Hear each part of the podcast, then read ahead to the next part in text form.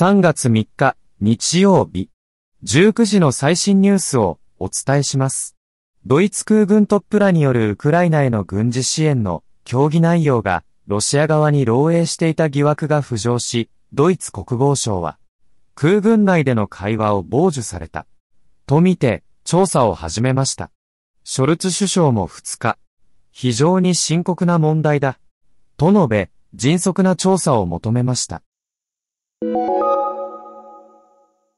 アイドルグループ、ニュースのメンバー、加藤茂明さんが3日、結婚をしたことを、所属事務所、スマイル、アップ、を通じて発表しました。同事務所によると、相手は、一般の女性、だと言います。宮中行事を再現する、曲水の縁が3日、福岡県太宰府市の太宰府天満宮でありました。上流から流された杯が届く間に、和歌を読むという優雅な会。十二単などの平安装束を着た十三人が、ゆらゆら流れる杯を見つつ、短冊に和歌をしたためました。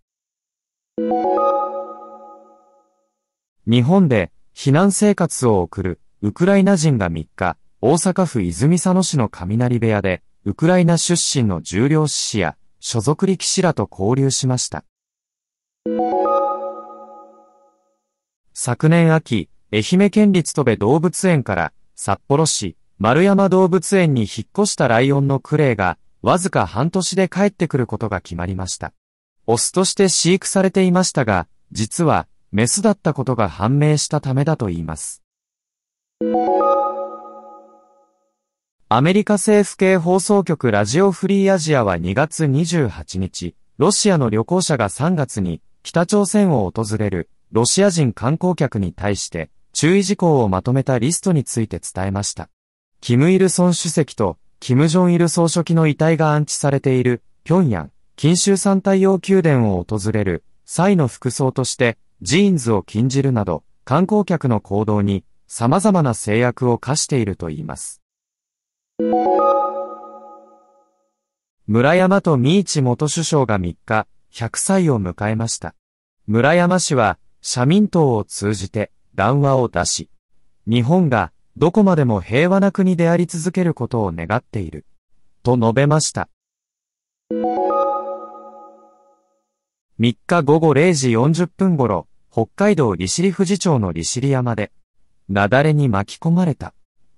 男性から110番通報がありました。稚内署によると、複数人が巻き込まれている模様で、安否は分かっていません。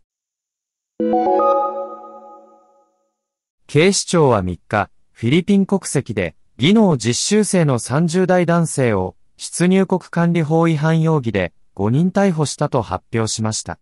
男性は在留カードの更新申請中で在留が認められていましたが、警視庁がその情報を見落としていました。見落としに気づき、男性は逮捕されてから約1時間後に釈放されたといいます。パリ、五輪の代表選考会を兼ねた東京マラソンが3日開催され、男子の日本選手では、西山雄介が2時間6分31秒で9位に入ったのが最高でした。パリ、五輪に向けた設定タイム2時間5分50秒を突破することができず、残り1枠となっていた代表は、マラソングランドチャンピオンシップで3位だった大迫傑に内定しました。8日で生誕102年を迎える漫画家水木しげるの生誕祭プレイイベントが2日、故郷の鳥取県境港市であり、妻の村布江三田水木ファミリーが巨大ケーキで102歳を祝いました。認定 NPO 法人、ふるさと回帰支援センターは、地方の移住希望地ランキングで、2023年も、静岡県が4年連続の首位になったと発表しました。首都圏に近く、利便性が良いことで、幅広い年代から人気があるといいます。青春のリグレット。冬の終わり。春よ、恋。松任谷由実の名曲から着想を得て生まれた3つの短編小説が NHK でドラマ化されます。夜ドラ、ユーミンストーリーズ、カホ、麻生久美子、宮崎葵の3人がそれぞれ主演を務める3つの物語が3週にわたって放送されます。アメリカの新聞ニューヨークタイムズは2日、2月下旬に実施した最新の世論調査結果を報じました。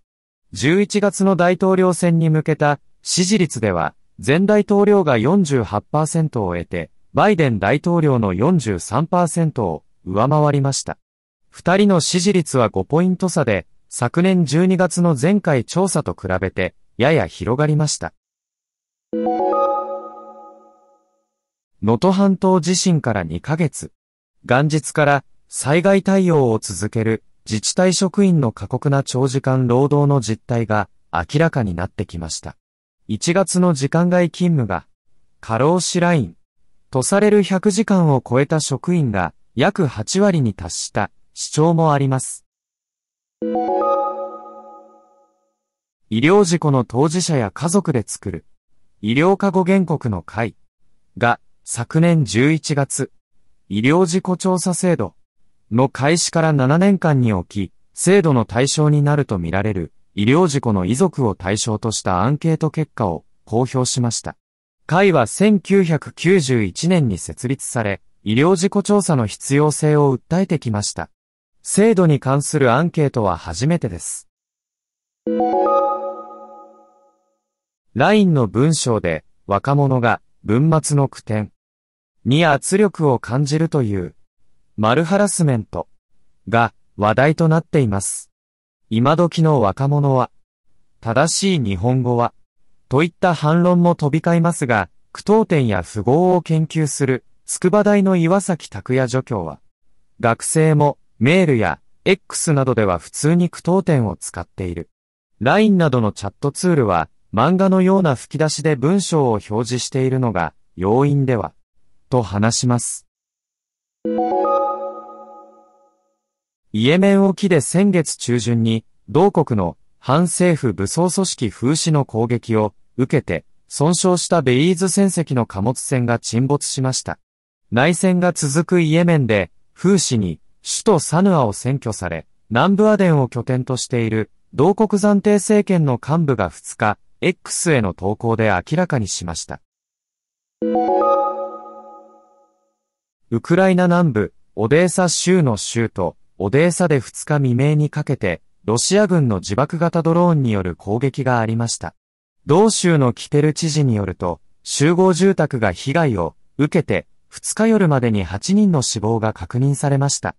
現場では捜索活動が続いており、死者は増える可能性があります。